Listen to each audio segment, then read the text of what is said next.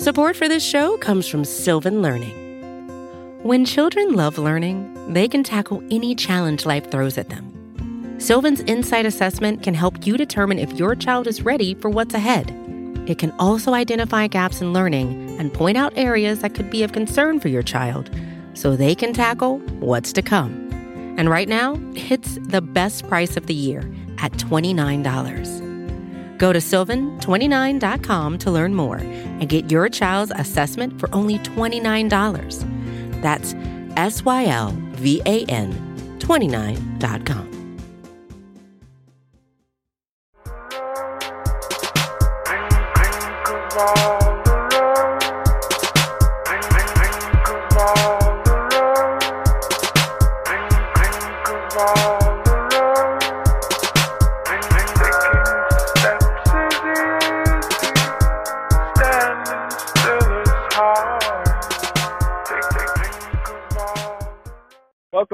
Orange is a New Black podcast. I'm your host, Ace Boogie. My co-host, Zim Hude, is here as well. Zim, say what's up.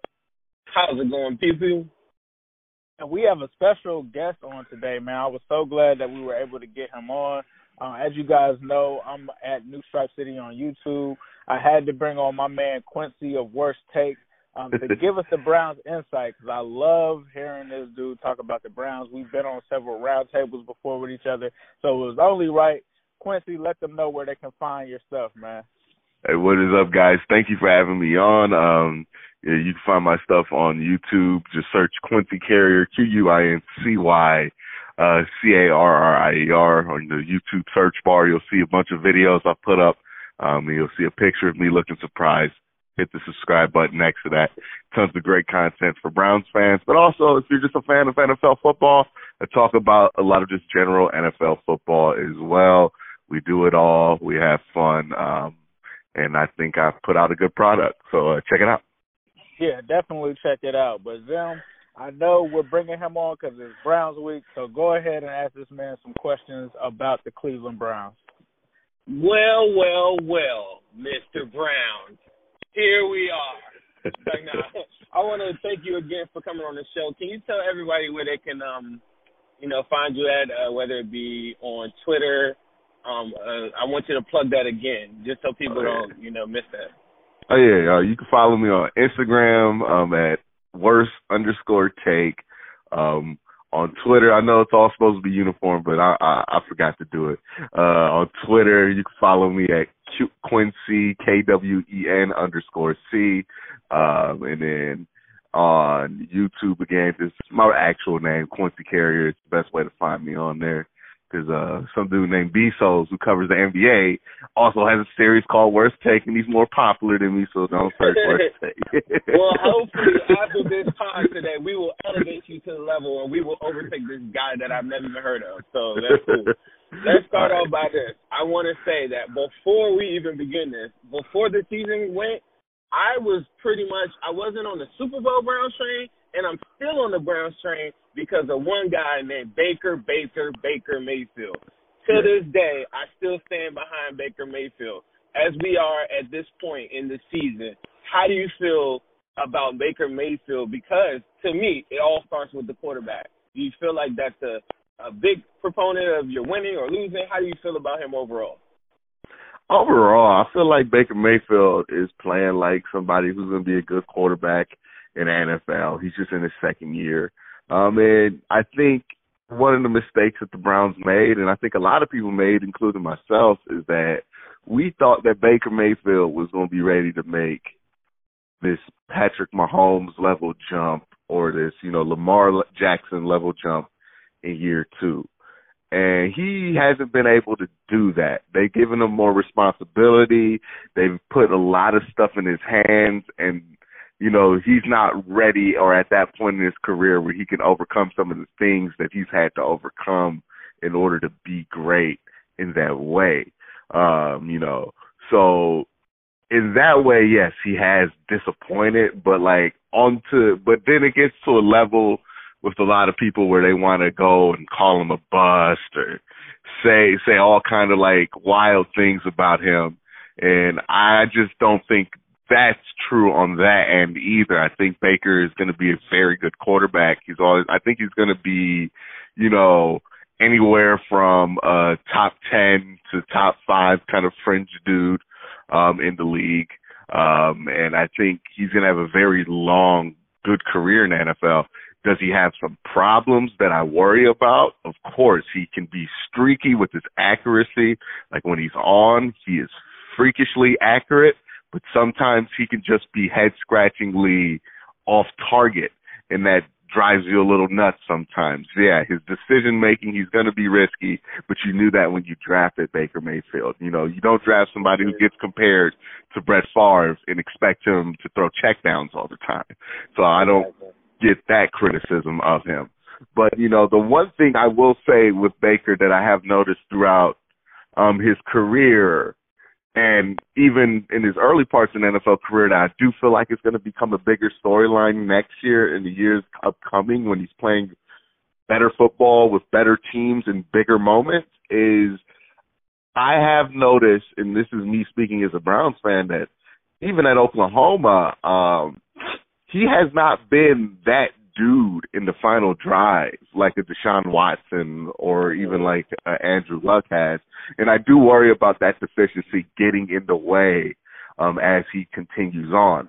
You know, now there are a lot of great quarterbacks who aren't really known for those great moments, but you know, those are that we do decide a lot about what you know, it's the difference between how we look at Philip Rivers and Eli Manning in some people's eyes, which is like a Hall of Fame level difference. Between winning and losing, for sure. Yeah, and that that is something that I do worry about, and I do worry that it's going to become a legitimate talking point with Baker Mayfield in the future. But um I do think he's going to be around and be a topic in this league for like the next ten, fifteen years.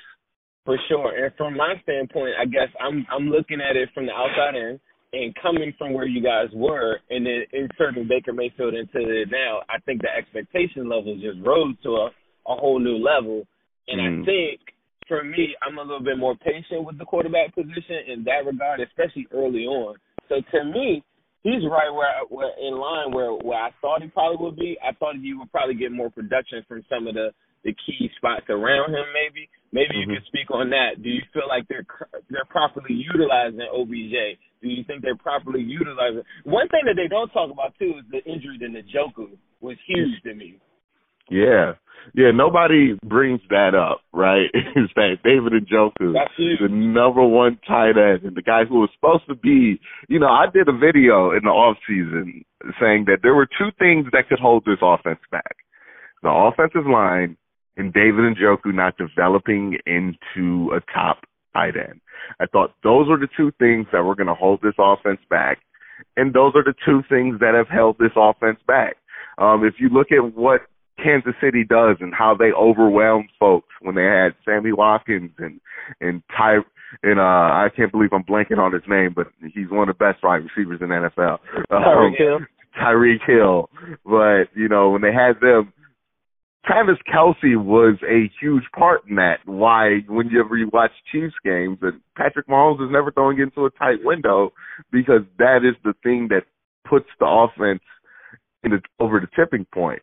And you know, David Njoku has not been out there, and I think that has been a huge thing because he's the only dude that's big enough also in that wide receiving core. When you have Jarvis Landry and Odell as your main two receivers, they're not big guys who can, you know, muscle in the end zone and complete some of these drives or get some of these tough first downs. You know, like he, it's all the little stuff there that's really been hurting this offense. Cause if you, yeah, and it's like if you look at the big stuff, like the big picture overall, like we can say how bad Odell Beckham is, but it's really a testament to how good his portfolio is is that this dude's going to break a thousand yards this season, and people are going to talk about him like he just like like he was Randy Moss in Oakland, um, like you know, and it's like what. And then when we talk about Odell, we don't talk about some of the things that he brings just by being Odell um, that help the offense. Like Jarvis Landry's going to have a career year this year. He's already at 919 yards, five touchdowns. Um, you know, he's finally getting recognized as one of the better wide receivers in the league. Well, he's not finally, but he he's getting more respect as one of the better wide receivers in the league. Um, and that's all because Odell gets him more open than he used to be. Because last year that wasn't the case with Jarvis. And then also you have to look at like look at what Saquon Barkley is doing in New York now without the presence of Odell Beckham. He's averaging 60 yards per game on the rushing game. Now he's injured. Some people are blaming his offensive line, which is wild because they won't give that excuse to the Cleveland Browns, even though we traded them our best offensive lineman. But that's a whole nother topic for a whole nother day. Um, and, and, and that's the thing that people bring up a lot to me is that they feel like you traded off the O line to go with talent with OBJ, and that's what kind of led me to that question to say like, okay, with that being in store, are you properly utilizing OBJ? Because him getting free uh, space for other wide receivers, I do think is really important. But do you think they're properly utilizing them with the scheme if you're going to trade away an offensive line that is that important to the offense originally? See, I don't think trading Kevin Zeitler was as big as a deal as people want it to be. Because, like, yeah, the problem with the Browns is the offensive line, and sure, our replacement for Kevin Zeitler is not great. Um, but our real problem has been we just haven't been able to have consistent tackle play at the right tackle position more than it has been with the right guard. Like if you watch the Browns, a lot of what you see is just pass rushers blowing past the right tackle and sandwiching in on Baker Mayfield, forcing him to either cut the field in half and run to his right or left, um, or having to rush a throw and it gets tipped at the line of scrimmage and like intercepted or something. Like that those are the things that are killing the Browns, honestly. And, you know, like keeping Kevin Zeitler, like, sure, would have made a smaller difference, yeah, but like, you know, how much of a difference could he make? Your running back has over twelve thousand almost twelve hundred yards on the season and it's week fourteen. You know, like that's really what Kevin Zeitler was really good at was the run game, run blocking, and it's not really affected that because OBJ kind of takes a lot of the attention and makes it impossible to stack the box, especially when we have Jarvis Landry on the other side. So like that that's really where that area of the game would be affected the most. And, you know, no Kevin Zeitler being there has not been where that impact has. It's been the tackles. John Dorsey mm-hmm. didn't value that position enough in free agency to put some money there or draft somebody. And that's what's bit us in the ass this whole season. And I right. think that moving forward, I feel like that's one of the things that might hinder some of the the progression, along with the actual. It, I look at, I do pay attention to you guys because if you do go into a new direction, which kind of leads me to my next question, is if Kitchens or or any of the coordinators out of it, then Baker will be on his fourth old, old, old coordinator. And to mm-hmm. me, those things aren't taken into account. But overall, like when Ace contacted me last week and we talked on the show and we had a discussion about it, he walked away from it saying, "Yeah, their offensive line is trash." Mm-hmm. That was that was the number one thing that he said to me. And so moving forward, it's hard to pay these guys that you guys have and still fix the line at the same time. Yeah. Yeah, I just I think um they need to probably just draft some linemen. I think that'd be like the short term solution. Like that's we'll what you could do under that. the cap. it's we'll crazy to be though. You, be, you better hit because I'm gonna yeah. tell you this. Right, you will be right. sitting there looking like whoa, looking crazy. Like I, I totally agree with what Quincy is saying though about Kevin Zeitler because it's almost crazy because like then we come from like a similar situation where we kind of had the same issue, right? Like when we had Cedric Ogbuehi and we had John Ross and all of these guys, like everybody was going crazy because it was like, oh, we got AJ Green, John Ross, Joe Mixon, like Tyler Eifert, who's going to stop these guys? And who ended up stopping us was the offensive line. And I can completely agree with Quincy about Zeitler. Like I remember a lot of our fans being like, oh, we should have never let Witt and Zeitler go.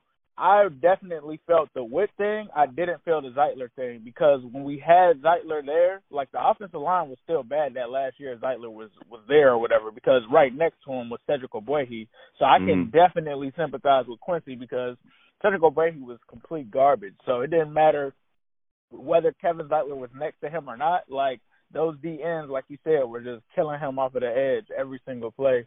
So I think yeah, when they better, traded him. Hit Yeah, I think when they traded Kevin Zeitler, I didn't I didn't think that that was bad for them because I think like Quincy said, I think their issues are the tackles.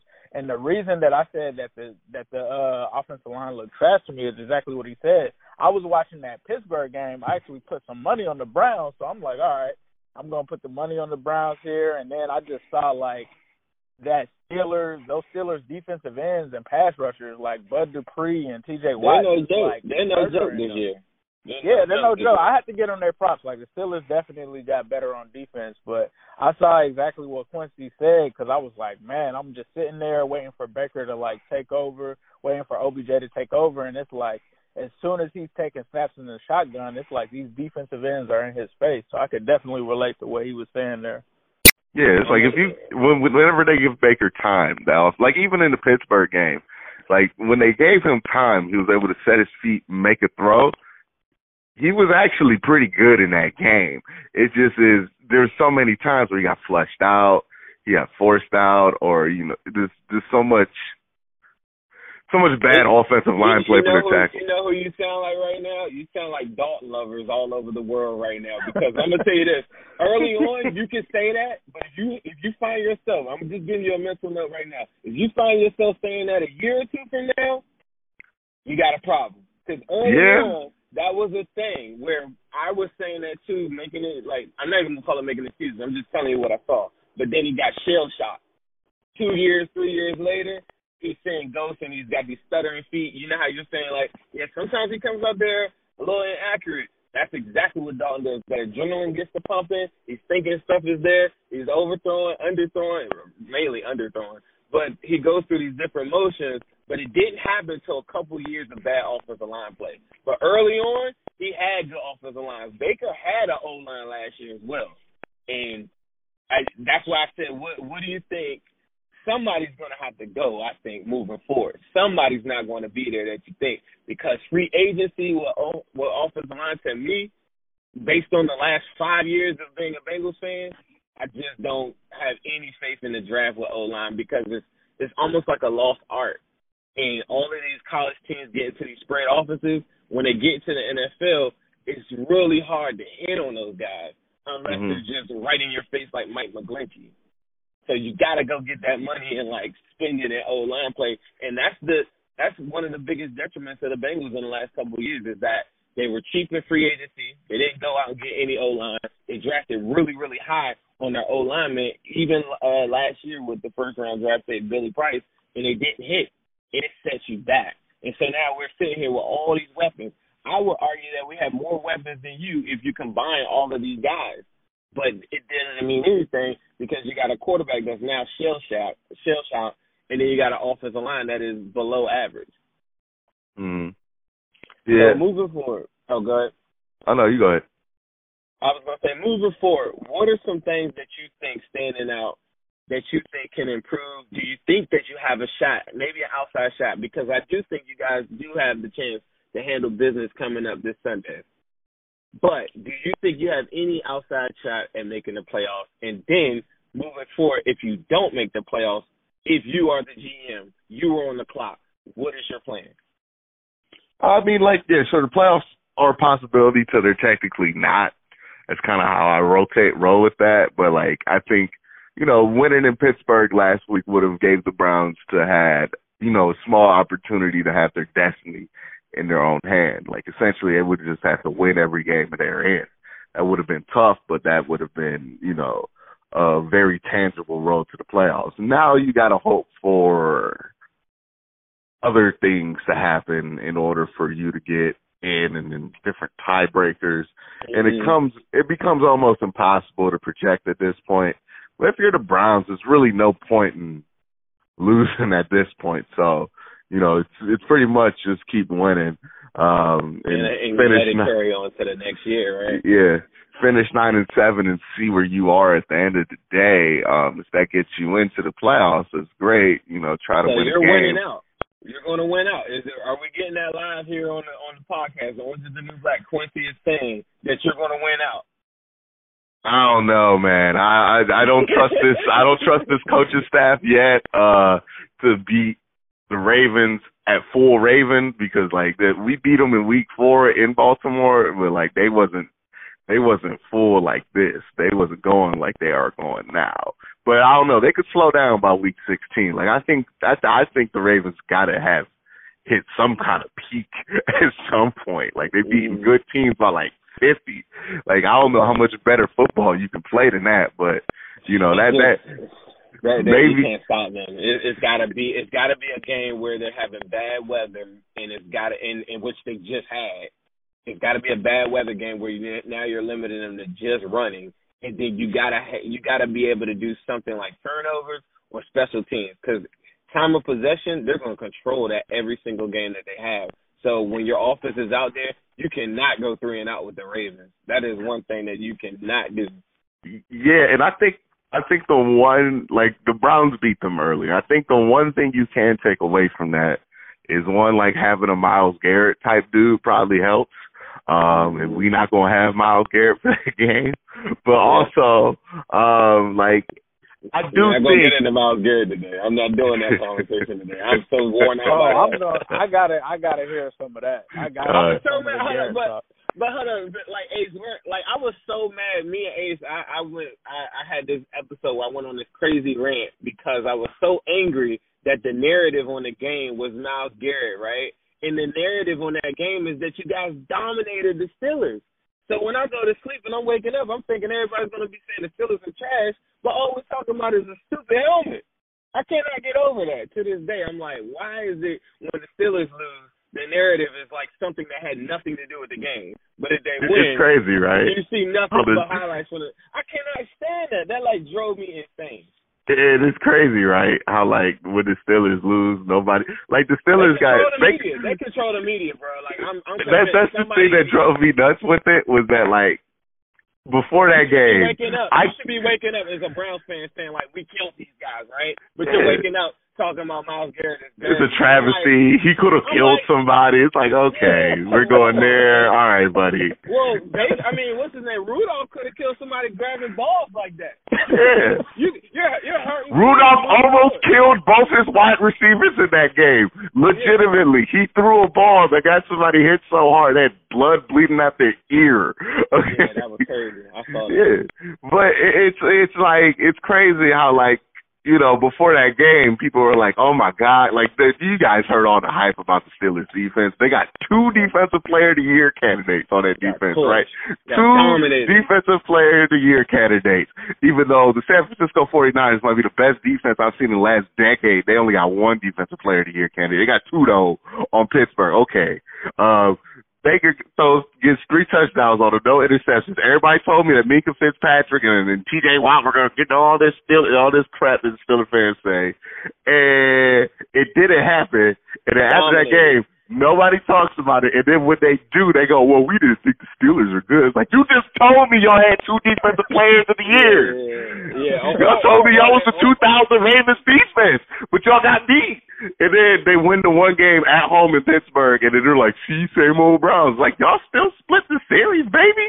Like just to wake up, just to wake up to some 12 year old telling you about six rings.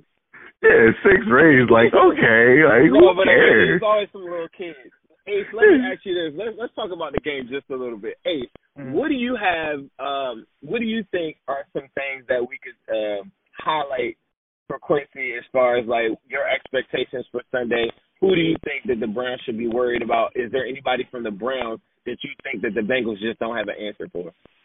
Oh, I mean, I think if we if we start off looking at the Browns, um, I've been a huge Jarvis Landry fan before he was he was even in Cleveland. Um, I think that he's going to be a problem for our linebackers.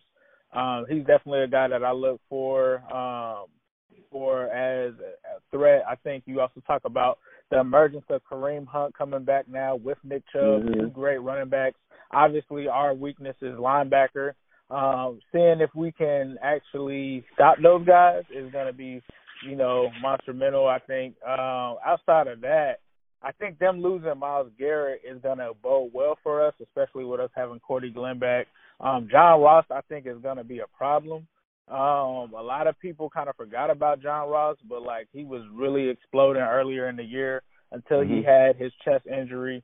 And unfortunately, the red rifle is back, as we know. And with him having him having John Ross, him having Auden Tate and Tyler Boyd, I think a lot of people kind of overlook the Bengals receiving core because we don't have AJ Green, but it's talented. Man, like, that, I was say that's that's the strong point. Like Auden Tate is like strong. A crazy like circus catching dude or whatever. You combine that with John Ross, so I think they'll have to worry about that. Uh Joe Mixon, he's kind of finding his way here. Like obviously the offensive line has kind of hurt us, but like I said, with Cordy Glenn being back, that kind of helps us. I think that this is like if you were to ask me two weeks ago, I would I would have told you that the Browns were going to sweep us. But once they decided to make the decision to bench Ryan Finley, throw Dalton back in there, and the fact that they've made like some adjustments, especially the defensive coordinator Lou Anarumo, I think that um, we're going to actually be a little bit better. And I think that the Browns should also watch out for our defensive line that's finally starting to pick up some steam here. The last three weeks, Carl Lawson is coming back, which that's been huge. And I'm kicking myself in the face because I was criticizing Carl Lawson earlier this year on the podcast. And mm-hmm, he's mm-hmm. just murdering people right now. And then Carlos Dunlap is coming off of a three sack game.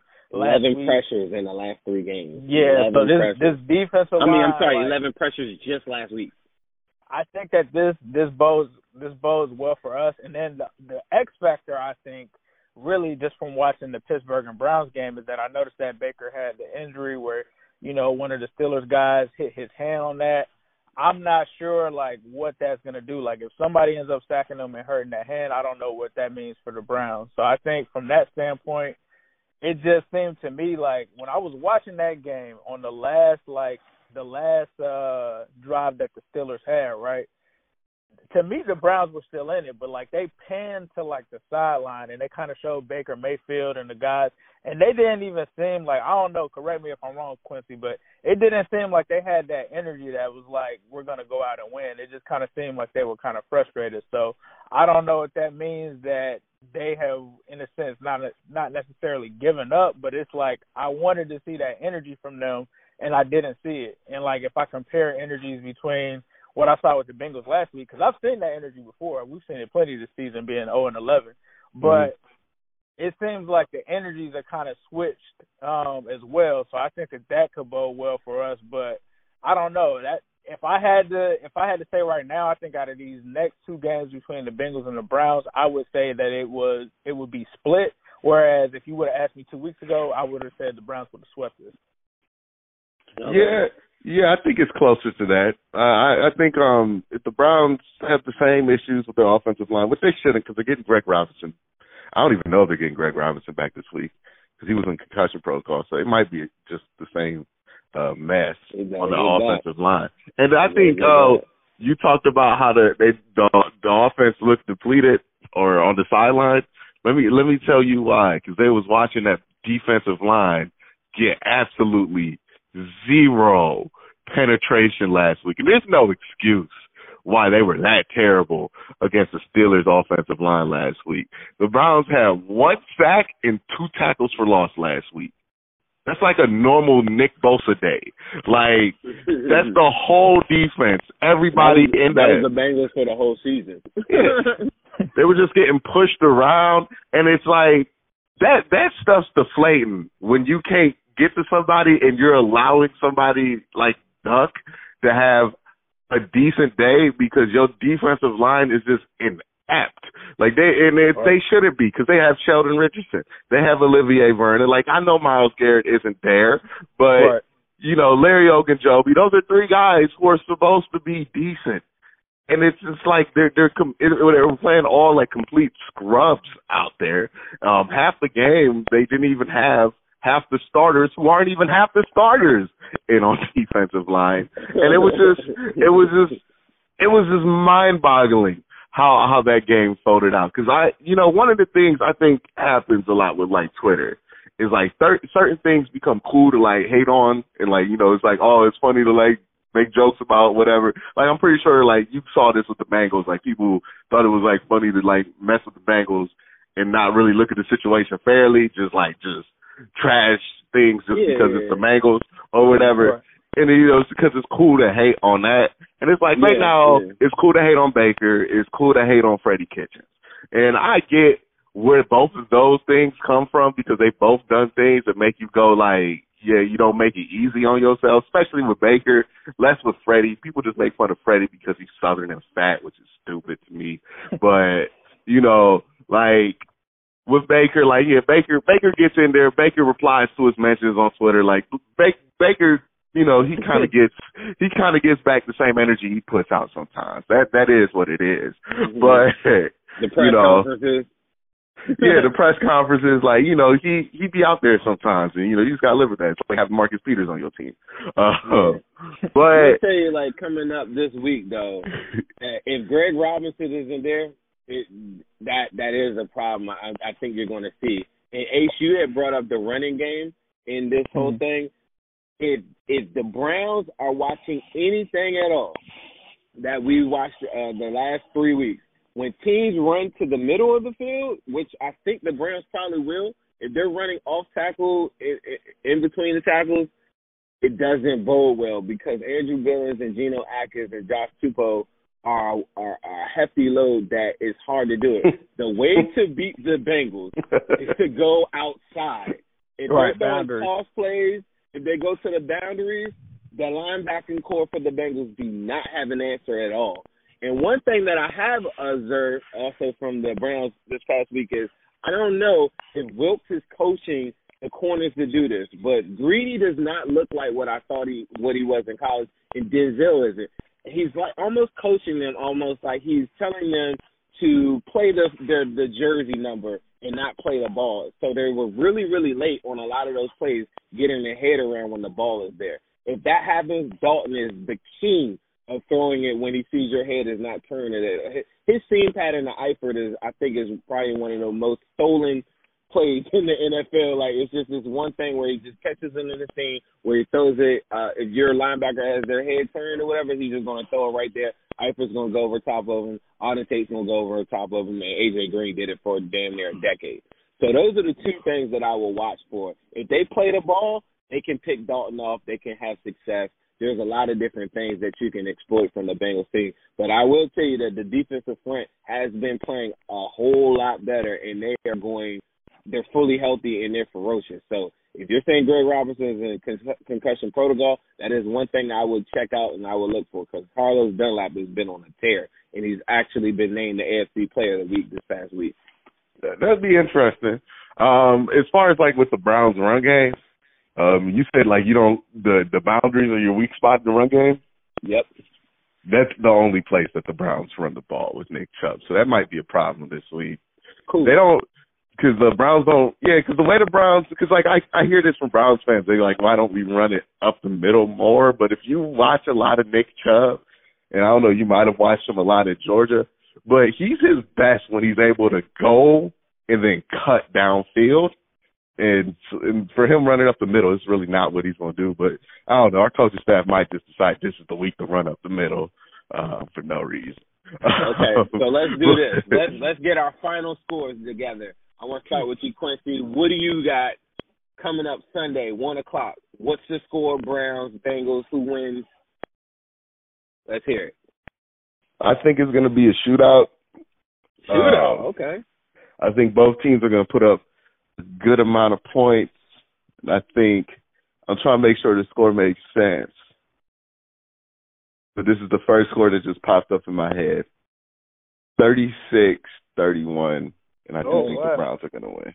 I would Man. love to see. I would love to see 31 from us in a league effort. Right. I would. I would. I would love I would to see run 24. I would run. I would love to see 24 because we haven't seen it this whole We don't score. we don't score. Our defense is legit right now. I promise you. But we do not score. And one thing that you were saying earlier that caught my attention is a lot of Browns fans are going to look at the defense when they give up points or whatever.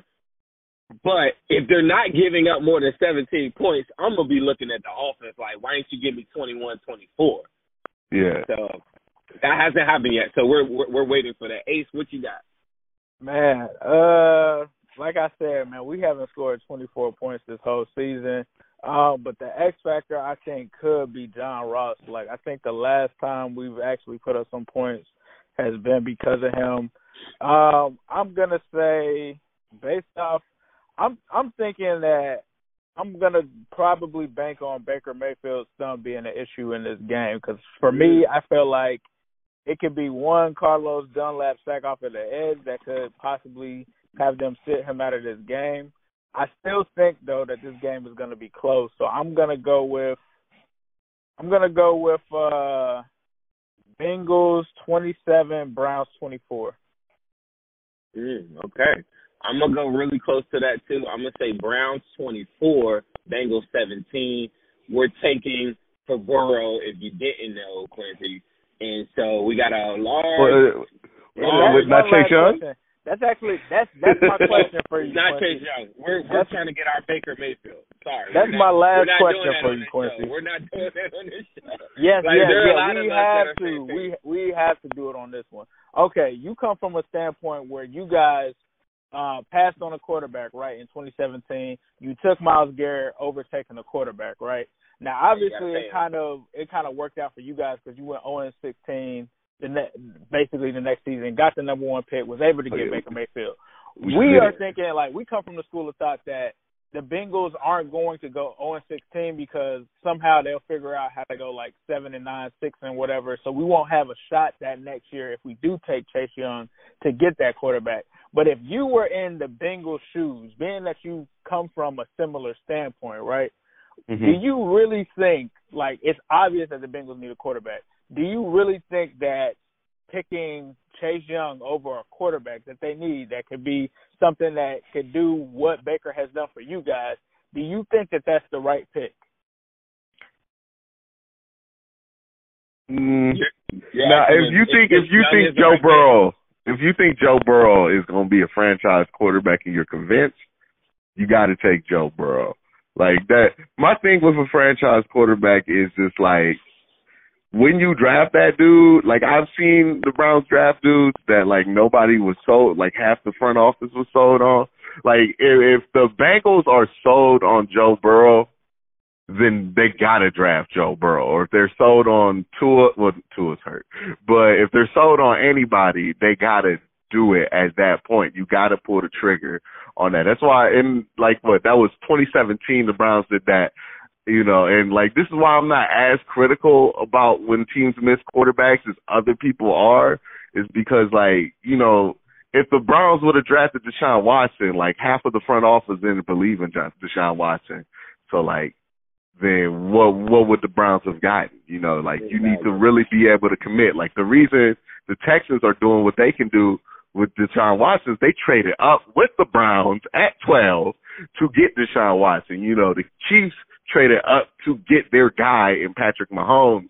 And you know, sometimes that works out. You make you take that bet on the right guy. Sometimes it doesn't, but you got to take the full bet, and you got to have everybody behind it.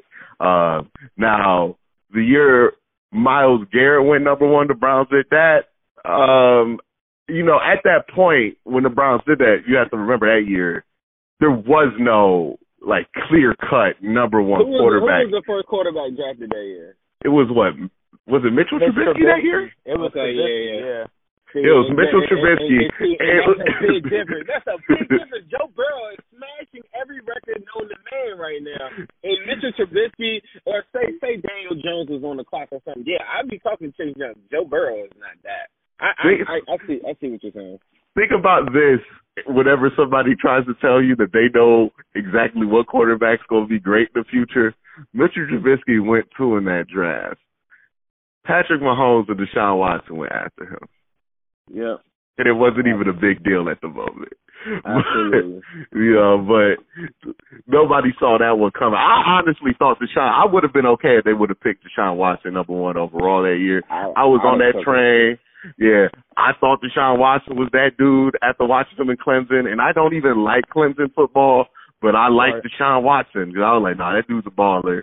Yeah, um, his resume that was weird to me that year because his resume was like impeccable. Like, dude went to the championship two years in a row, balled out, threw for 500 yards against Alabama two years in a row. I mean, yeah, they're like an NFL, basically NFL junior defense. So to me, I was kind of scratching my head there. I'm gonna I'm gonna do one of these things where like I ain't gotta say it, but if you know what I'm talking about, you gonna know what I'm talking about. Ain't it crazy that Trevor Lawrence only beat Alabama once and they already talk about him as the number one overall pick? But look at Deshaun Watson's record, and right, right, right. he got picked 12th. Right. I ain't got to say nothing after that. We all know what that is. good, good close out right there. Quincy, tell everybody where they can find you at. Thank you so much for coming on Orange is the New uh, Black podcast, but let them know where they can find you at again. All right, no problem. Uh, you guys can find me on YouTube, Quincy Carrier, Q-U-I-N-C-Y-C-A-R-R-I-E-R. Find me on Twitter, Quincy, K-W-E-N underscore C. Find me on Instagram at worst underscore take. Um, you know, there I just I just kind of talk football, kind of goof around sometimes. You know, uh, like to like to do the whole thing during the season. Got a new video out this week about how we're how uh, the media is kind of terrible at evaluating quarterbacks. Check it out. It's NFL team friendly, all the stuff there. So uh, everybody, thank y'all for having me on and uh, check it out. Yeah, all right, it, bro. Yeah, no hey, problem. got any closing remarks before we sign off today? Orange is the new black black podcast. Not at all. Let's get it. Who they? Who they? Good luck.